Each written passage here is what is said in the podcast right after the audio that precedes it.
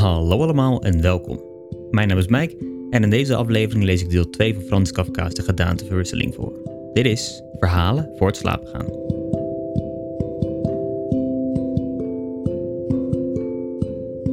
Franz Kafka heeft in zijn 41-jarige leven een interessant oeuvre overgeleverd.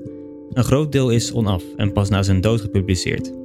Hij heeft zijn eigen grootheid nooit echt mee mogen maken. Pas toen hij overleden was, werd hij door de literaire critici erkend en is hij de hemel ingeprezen. Hij is nog decennia lang een inspiratie geweest voor schrijvers, kunstenaars en filosofen. Zijn bekendste werk, De Gedaanteverwisseling, heeft hij wel zelf afgeschreven. Hij publiceerde het in een tijdschrift waar het achteraf niet bijzonder veel aandacht kreeg. Nu, meer dan 100 jaar later, wordt het nog steeds gelezen. Wil je meer weten over Franz Kafka en zijn oeuvre? Dan verwijs ik je graag door naar de vorige aflevering, waarin ik het werk introduceer. De vorige keer hebben we gelezen hoe Gregor Samsa wakker werd in het lichaam van een insect en probeerde op te staan. De procuratiehouder van zijn werk kwam langs om te kijken waar hij bleef, maar Gregor kon in zijn nieuwe lichaam natuurlijk niet normaal communiceren. Aan het eind wist hij toch zijn kamer uit te komen en waren de procuratiehouder en zijn ouders geschokt door zijn nieuwe gedaante. De procuratiehouder vluchtte en zijn vader duwde hem met een bezem terug in zijn kamer. In het volgende deel gaan we kijken hoe Gregor in zijn kamer overleeft en hoe zijn familie reageert op zijn verschrikkelijke transformatie. Dit is De Gedaanteverwisseling van Franz Kafka. De Gedaanteverwisseling, deel 2. Pas in de avondschemering ontwaakte Gregor uit zijn diepe slaap, die wel bewusteloosheid leek. Hij zou ook zonder storing niet veel later wakker zijn geworden, want hij voelde zich genoeg uitgerust en uitgeslapen. Maar toch had hij het idee of hij gewekt was door een vluchtige pas en een voorzichtig dichtgaan van de deur naar de hal. Het schijnsel van de elektrische straatlantaarns lag hier en daar bleek op het plafond van de kamer en op de hogere gedeelten van de meubels, maar beneden bij Gregor was het duister. Langzaam schoof hij, nog onhandig, tastend met zijn voelsprieten, die hij nu pas leerde waarderen, naar de deur om te zien wat daar gebeurd was. Zijn linkerzij leek één lang, onaangenaam trekkend litteken en hij moest op zijn 2 rijen poten echt hinken. 1 pootje was in de loop van de gebeurtenissen 's ochtends overigens zwaar gewond geraakt. Het was bijna een wonder dat er maar 1 gewond was en sleepte er levenloos achteraan. Pas bij de deur merkte hij wat hem daar eigenlijk naartoe had gelokt. Het was de geur van iets eetbaars geweest. Want daar stond een schaaltje melk waarin stukjes witte brood dreven. Hij had bijna gelachen van blijdschap, want hij had nog meer honger dan vanmorgen. En meteen stak hij zijn kop bijna tot over zijn ogen in de melk. Maar al gauw trok hij zijn kop teleurgesteld weer weg. Niet alleen omdat het eten hem door zijn pijnlijke linkerzij problemen bezorgde, en hij kon alleen eten als zijn hele lichaam stuivend meewerkte, maar bovendien smaakte de melk, die anders zijn lievelingsdrank was en die zijn zuster daarom vast en zeker voor hem neergezet had, hem helemaal niet. Hij keerde zich bijna walgend van het schaaltje af en kroop terug naar het midden van de kamer. In de huiskamer was, zoals Gregor door de kier van de deur zag, het gas aangestoken. Maar terwijl zijn vader anders op de duur van de dag zijn middagkrant met stemverheffing voorlas aan zijn moeder en soms ook aan zijn zuster, was er nu geen geluid te horen. Misschien was dat voorlezen waarover zijn zuster hem altijd verteld en geschreven had er de laatste tijd helemaal uitgeraakt. Maar ook rondom was het zo stil, al was het huis beslist niet leeg.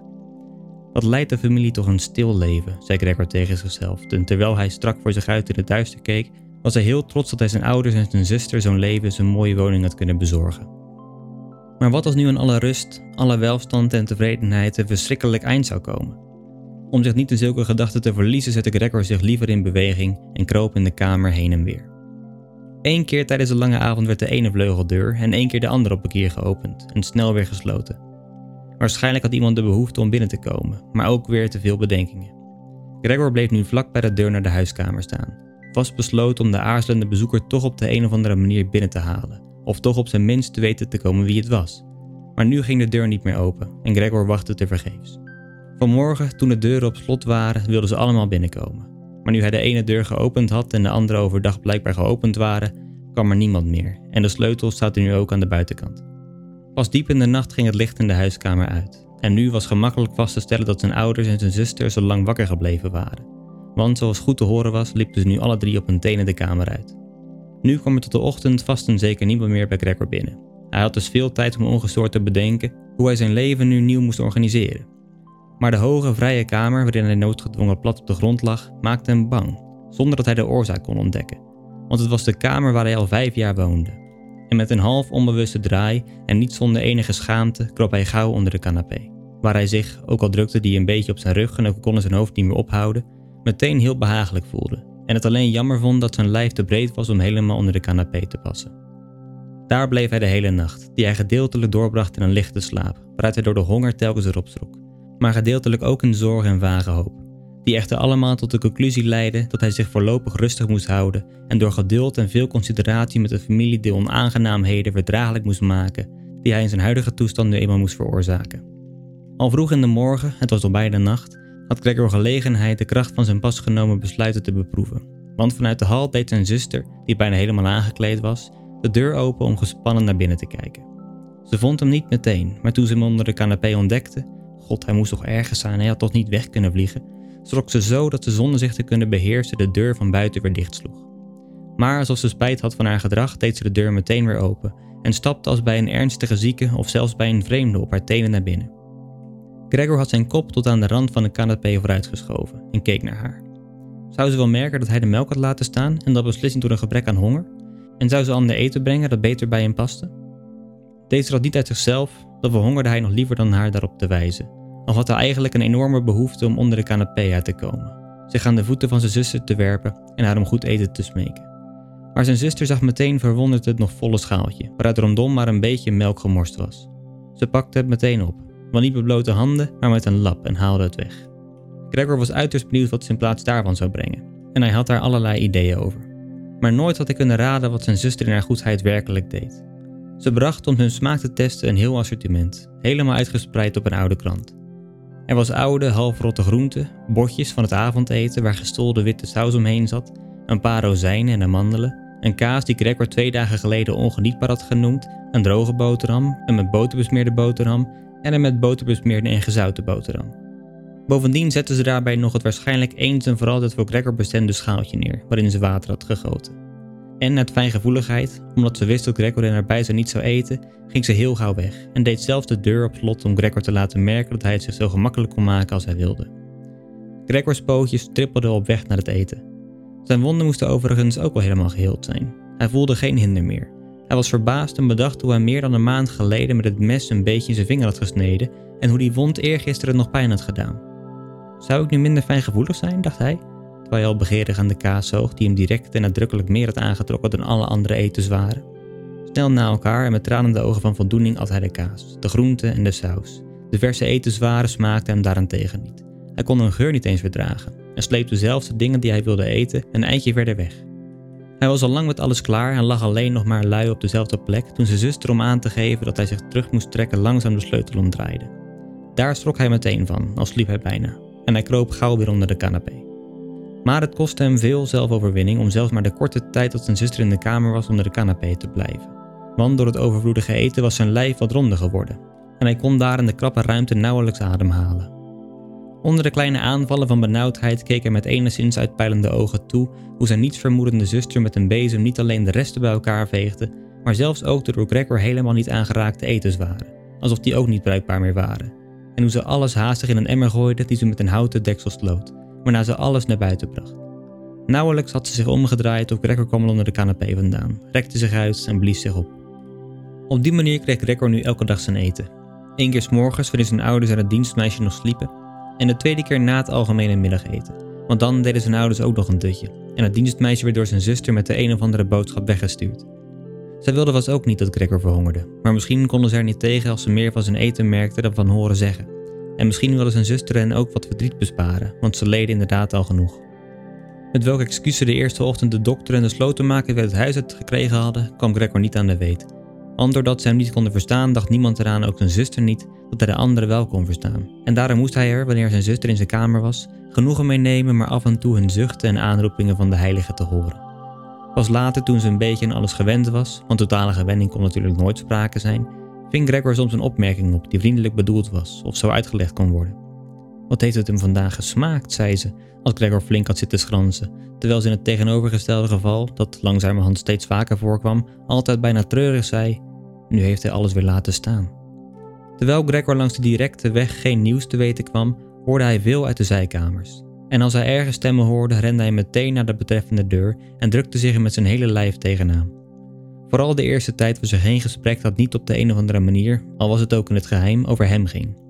2 dagen lang waren er bij alle maaltijden beraadslagingen te horen over de vraag hoe ze zich nu moesten gedragen. Maar ook tussen de maaltijden spraken ze over hetzelfde onderwerp. Want er waren altijd minstens 2 familieleden thuis, omdat waarschijnlijk niemand alleen thuis wilde blijven en ze het huis toch in geen geval helemaal konden achterlaten.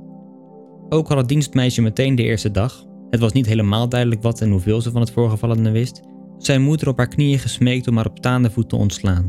En toen ze een kwartier later afscheid nam, bedankte ze in tranen voor het ontslag, als voor de grootste weldaad die haar hier bewezen was, en zwoer ongevraagd een dure eed om niemand ook maar iets te verraden.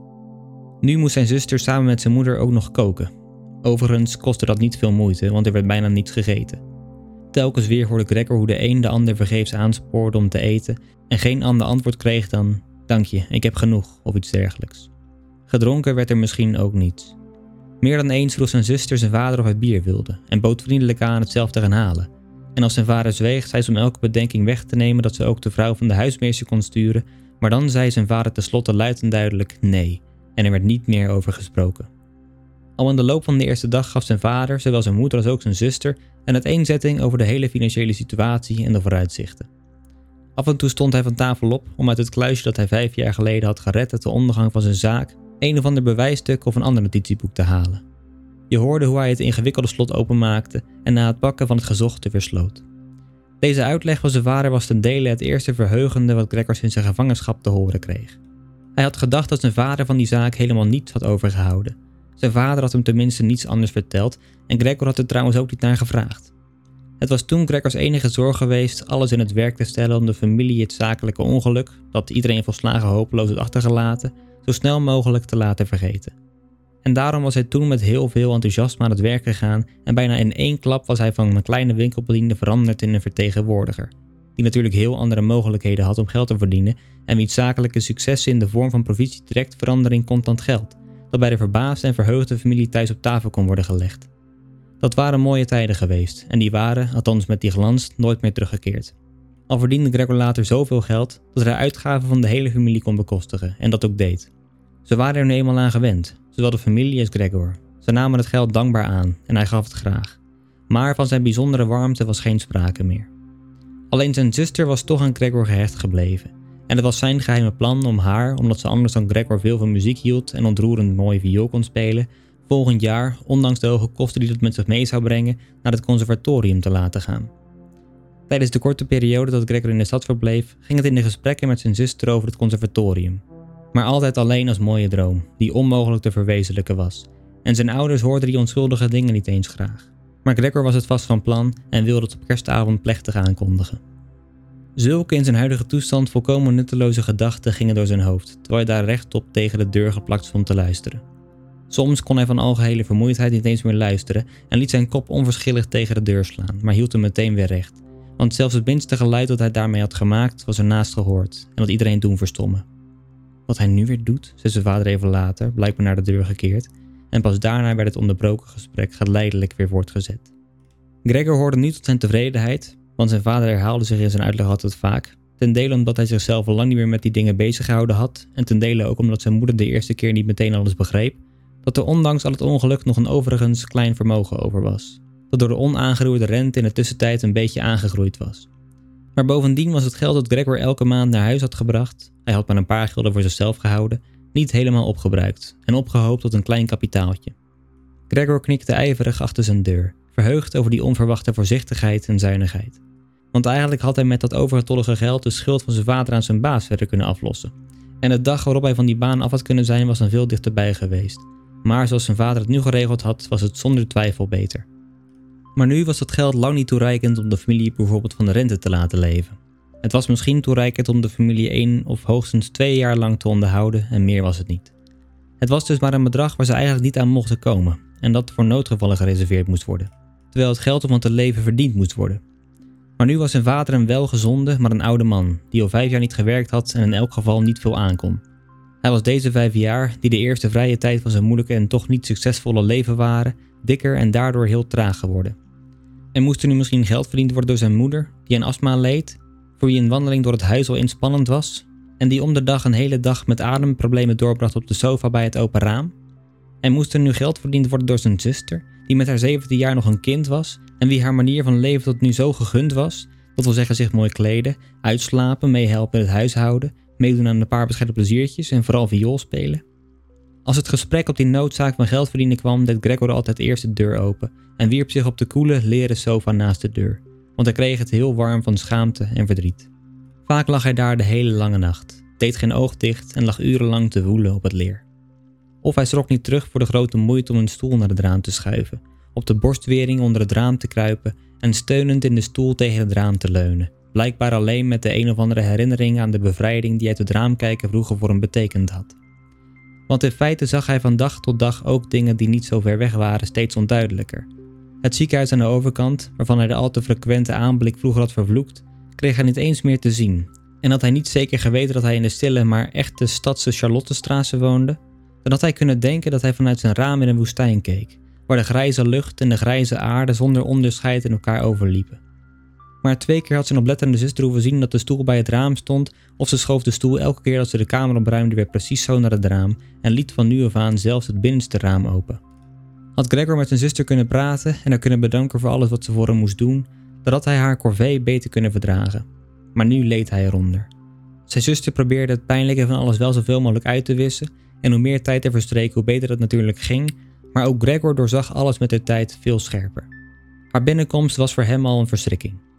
Nauwelijks was ze binnen of ze rende zonder de tijd te nemen om de deuren dicht te doen, dan zorgde ze verder iedereen de aanblik van Gregors kamer te besparen, recht naar het raam en trok het alsof ze bijna stikte met haastige handen open en bleef ook, al was het nog zo koud, even bij het raam staan om diep adem te halen.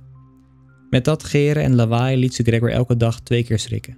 Hij lag de hele tijd te bibberen onder de canapé en wist best dat ze hem dat vast en zeker graag bespaard had, als ze maar in een kamer waar Gregor was had kunnen zijn met het raam dicht. Op een keer, waarschijnlijk al een maand na Gregors gedaanteverwisseling, toen er voor zijn zuster toch weinig reden meer was om over Gregors uiterlijk verbaasd te zijn, kwam ze wat vroeger dan anders en trok Gregor nog, terwijl hij onbewegelijk en echt om van te schrikken uit het raam stond te kijken. Het zou voor Gregor niet onverwacht zijn geweest als ze niet binnengekomen was, omdat hij door zijn positie verhinderde dat ze direct het raam opendeed. Maar ze kwam niet alleen niet binnen, ze deinsde achteruit en deed de deur op slot. Een vreemde had wel kunnen denken dat Gregor op de loer had gelegen en haar had willen bijten. Gregor verstopte zich natuurlijk meteen onder de canapé, maar hij moest tot middags wachten voor zijn zuster terugkwam en ze leek veel onrustiger dan anders. Daaruit maakte hij op dat zijn aanblik voor haar nog steeds onverdraaglijk was en ook onverdraaglijk moest blijven en dat ze waarschijnlijk veel moest overwinnen om niet weg te rennen bij de aanblik van zelfs maar het kleinste stukje van zijn lijf dat onder de canapé uitstak. Om haar ook die aanblik te besparen, droeg hij op een dag op zijn rug, dat karwei kost hem 4 uur, het laken naar de canapé en legde het zo neer dat hij nu helemaal bedekt was en dat zijn zuster hem zelfs wanneer ze bukte niet kon zien. Was dat laken volgens haar overbodig geweest, dan had ze het weg kunnen halen, want het was toch duidelijk genoeg dat Gregor zich niet voor zijn plezier zo helemaal afzonderde. Maar ze liet het laken liggen waar het lag en Gregor dacht zelfs een dankbare blik op te vangen toen hij het laken op een keer met zijn kop voorzichtig een beetje optilde om te zien wat zijn zuster van de nieuwe voorziening vond. De eerste 14 dagen konden zijn ouders het niet opbrengen om bij hem binnen te komen en hij hoorde vaak dat ze het werk van zijn zuster momenteel erg waardeerden, terwijl ze zich tot nu toe vaak aan zijn zuster geërgerd hadden, omdat ze haar nogal een nutteloos meisje vonden. Maar nu stonden ze allebei, zijn vader en zijn moeder, voor Gregors kamer te wachten, terwijl zijn zuster daar opruimde. En nauwelijks kwam ze naar buiten of ze moest precies vertellen hoe het er in de kamer uitzag, wat Gregor gegeten had, hoe hij zich deze keer gedragen had en of er misschien een lichte verbetering te bespeuren was. Zijn moeder wilde Gregor overigens vrij vaak opzoeken, maar zijn vader en zijn zuster hielden haar eerst tegen verstandelijke overwegingen die Gregor heel oplettend aanhoorde en waar hij het volkomen eens mee was. Maar later moest ze met geweld tegengehouden worden. En als ze dan riep, laat me nou bij Gregor, hij is toch mijn ongelukkige zoon? Snappen jullie dan niet dat ik naar hem toe moet? Dan dacht Gregor dat het misschien toch goed was als zijn moeder binnenkwam. Niet elke dag natuurlijk, maar misschien 1 keer in de week. Ze begreep alles immers veel beter dan zijn zuster, die ondanks al haar moed toch een kind was. En eigenlijk misschien het kinderlijke lichtzinnigheid zo'n zware taak op zich genomen had. Gregors wens om zijn moeder te zien ging al gauw in vervulling. Overdag wilde Gregor zich alleen uit consideratie met zijn ouders niet voor het raam vertonen, maar kruipen kon hij op de paar vierkante meter van de vloer ook niet veel. Rustig liggen vond hij 's nachts ook al moeilijk. In eten had hij al gauw helemaal geen zin meer en daarom wende hij zich ter verstrooiing aan om kriskras over de muren en het plafond te kruipen. Vooral aan het plafond hing hij graag. Het was heel anders dan op de vloer liggen. Hij kon vrijer ademen. Er ging een lichte vibratie door zijn lijf en in de bijna gelukkige verstrooidheid waarin Gregor zich daarboven bevond, kon het gebeuren dat hij tot zijn eigen verrassing losliet en op de grond kletterde. Maar nu had hij natuurlijk veel meer macht over zijn lijf dan vroeger en raakte zelf door zo'n flinke val niet beschadigd. Zijn zuster merkte direct dat Gregor een nieuw spelletje voor zichzelf ontdekt had. Hij liet bij het kruipen hier en daar immers ook sporen achter van zijn kleefstof en toen zette ze het zich in haar hoofd om Gregor zoveel mogelijk kruipruimte te geven en de meubels die in de weg stonden, dus vooral de kast en het bureau, weg te halen. Maar nu was ze niet in staat dat alleen te doen. Ze durfde haar vader niet om hulp te vragen en het dienstmeisje had haar vast en zeker niet geholpen. Want dat meisje van een jaar of 16 hield het sinds het ontslag van de vroegere kokkin weliswaar dapper vol, maar had ook gevraagd of ze de keuken alsjeblieft de hele tijd op slot mocht houden en alleen op speciaal bezoek open hoefde te doen. Daardoor bleef er dus van zijn zuster niets anders over dan in de afwezigheid van haar vader een keer haar moeder te halen. Met kreten van blije opwinding kwam haar moeder ook, maar ze viel stil voor de deur naar Gregors kamer. Eerst keek de zuster natuurlijk of alles in de kamer in orde was. Pas daarna liet ze haar moeder binnenkomen.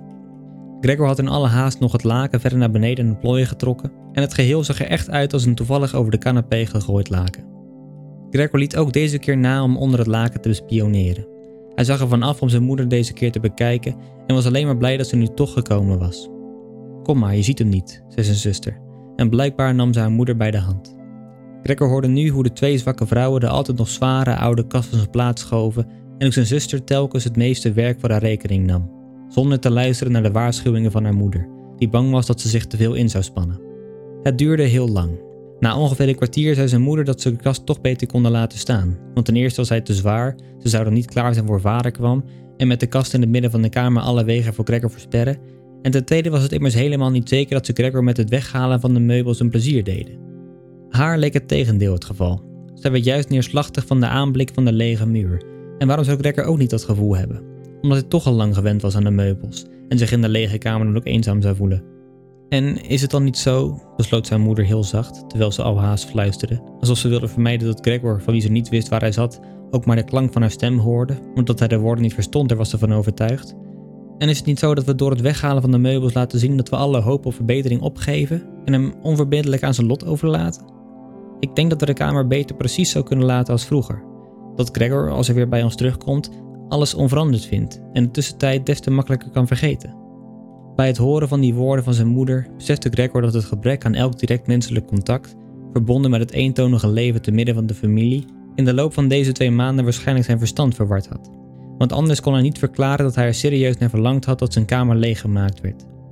Had hij echt zin om de warme, met geërfde meubels gezellig ingerichte kamer te laten veranderen in een hol waar het dan wel een soort alle kanten op kon kruipen, maar tegelijkertijd zijn menselijke verleden snel en totaal zou vergeten? Hij begon nu toch al bijna te vergeten, en alleen de lang niet gehoorde stem van zijn moeder had hem wakker geschud.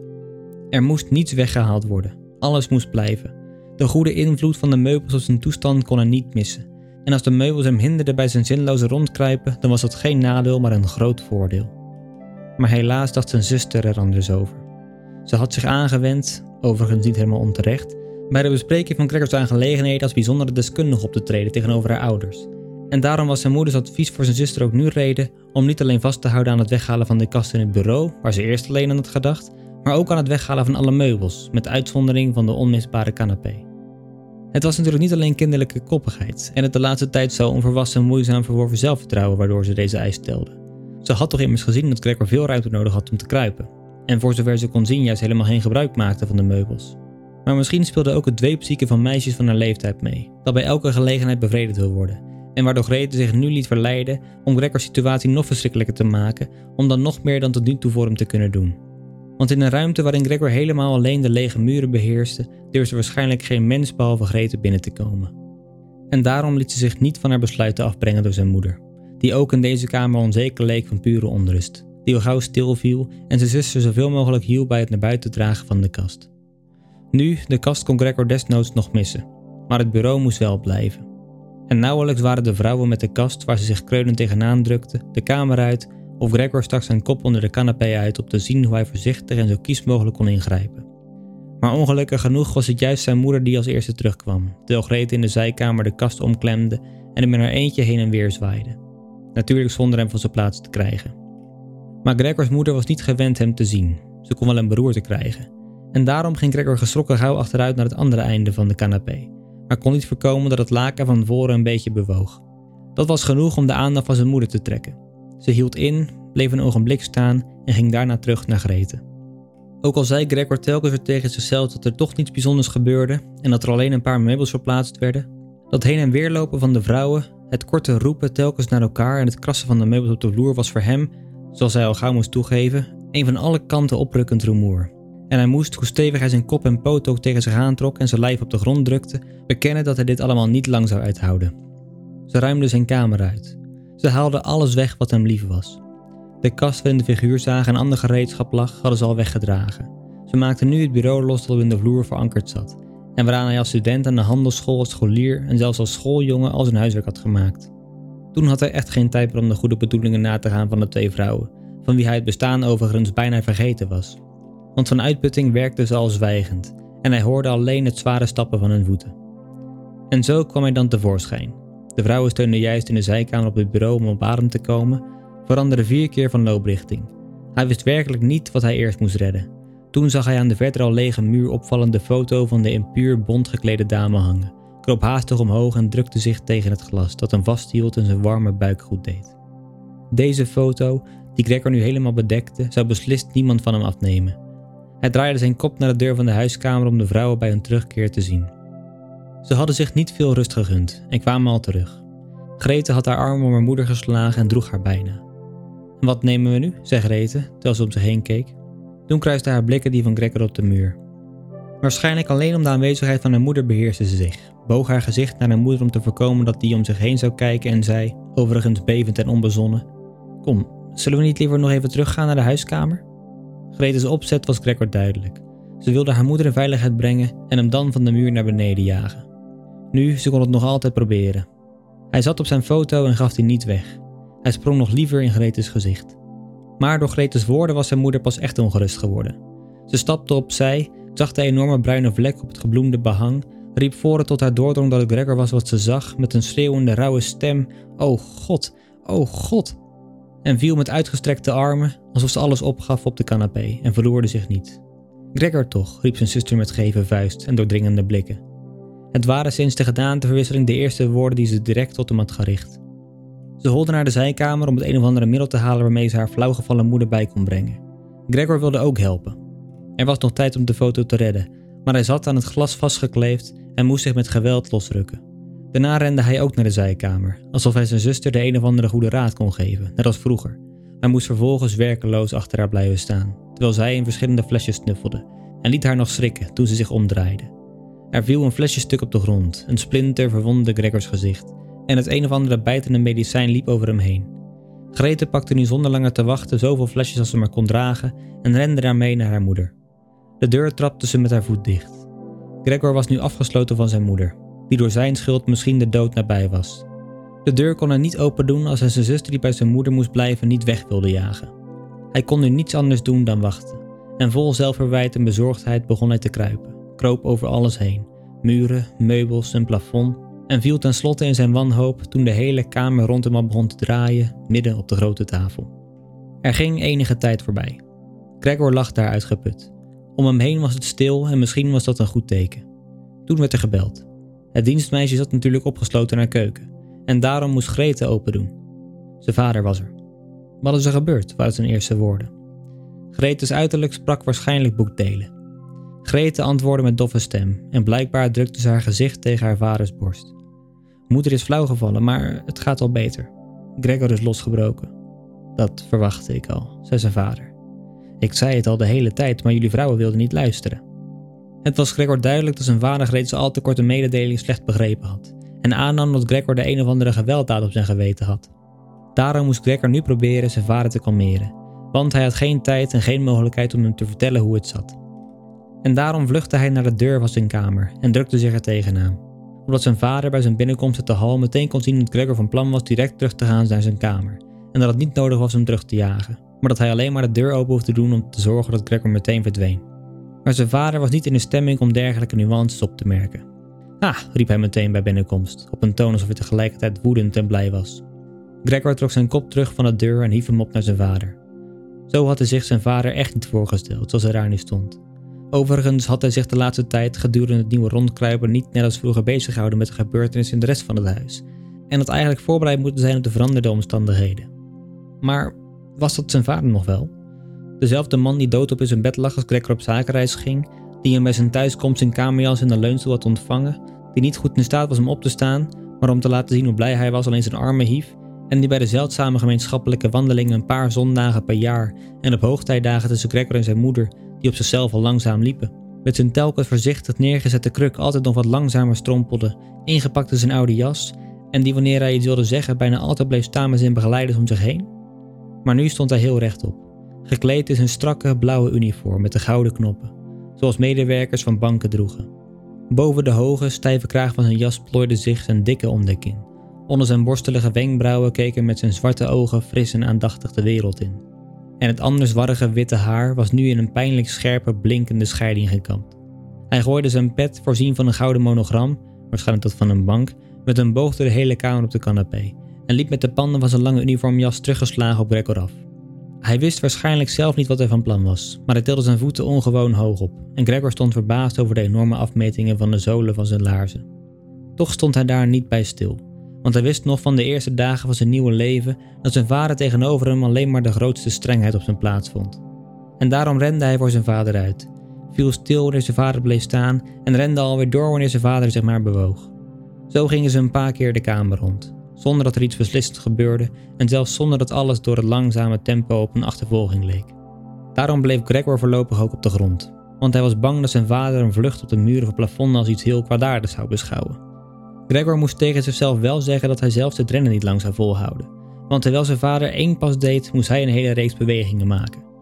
De ademnood begon al voelbaar te worden, terwijl hij vroeger al geen heel betrouwbare longen had gehad. Terwijl hij nu zo voortwaggelde om op krachten te komen voor het rennen, zijn ogen nauwelijks open kon houden, in zijn afgestomptheid helemaal niet dacht aan een andere redding dan door rennen, en al bijna vergeten was dat de muren beschikbaar waren, al stonden er hier meubels voor met zorgvuldig houtsnijwerken vol hoeken en punten, toen vloog er vlak langs hem iets wat neergeslingerd was en voor hem uitrolde. Het was een appel. Meteen vloog er nog een achteraan. Gregor bleef van schrik staan. Doorrennen was zinloos, want zijn vader had besloten hem te bekogelen. Uit de fruitschalen op het dressoir had hij zijn zakken gevuld en gooide nu, voorlopig zonder goed te mikken, de ene appel na de andere. Die kleine rode appels rolden alsof ze geëlektriseerd waren over de grond en tikten elkaar aan. Een zacht gegooide appel raakte Gregors rug, maar gleed er zonder schade toe te brengen af. Een appel die er meteen achteraan vloog drong recht in zijn rug. Gregor wilde zich voortslepen, alsof de onverwachte, ongelooflijke pijn ergens anders over zou gaan. Maar hij had een gevoel of hij vastgenageld was en lag lang uit met al zijn zintuigen in opperste verwarring. Met een laatste blik zag hij nog hoe de deur van zijn kamer opengerukt werd en hoe zijn moeder voor zijn schreeuwende zuster uitrende in haar hemd, want zijn zuster had haar uitgekleed om haar na het flauwvallen lucht te geven. Hoe zijn moeder vervolgens aan zijn vader rende en haar onderweg opgebonden rokken de een na de ander op de grond gleden en hoe ze struikelend over haar rokken tot zijn vader doordrong, haar armen om hem heen sloeg en totaal met hem verenigd, maar nu begaven Gregors hoogheid al, met haar handen tegen zijn vaders achterhoofd smeekte om Gregors leven te sparen.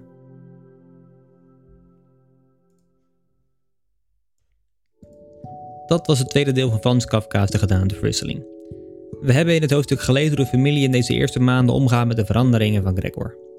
Hij zelf leert al steeds meer hoe hij zich moet bewegen. En later leert hij zelfs dat hij op de muren en het plafond kan kruipen.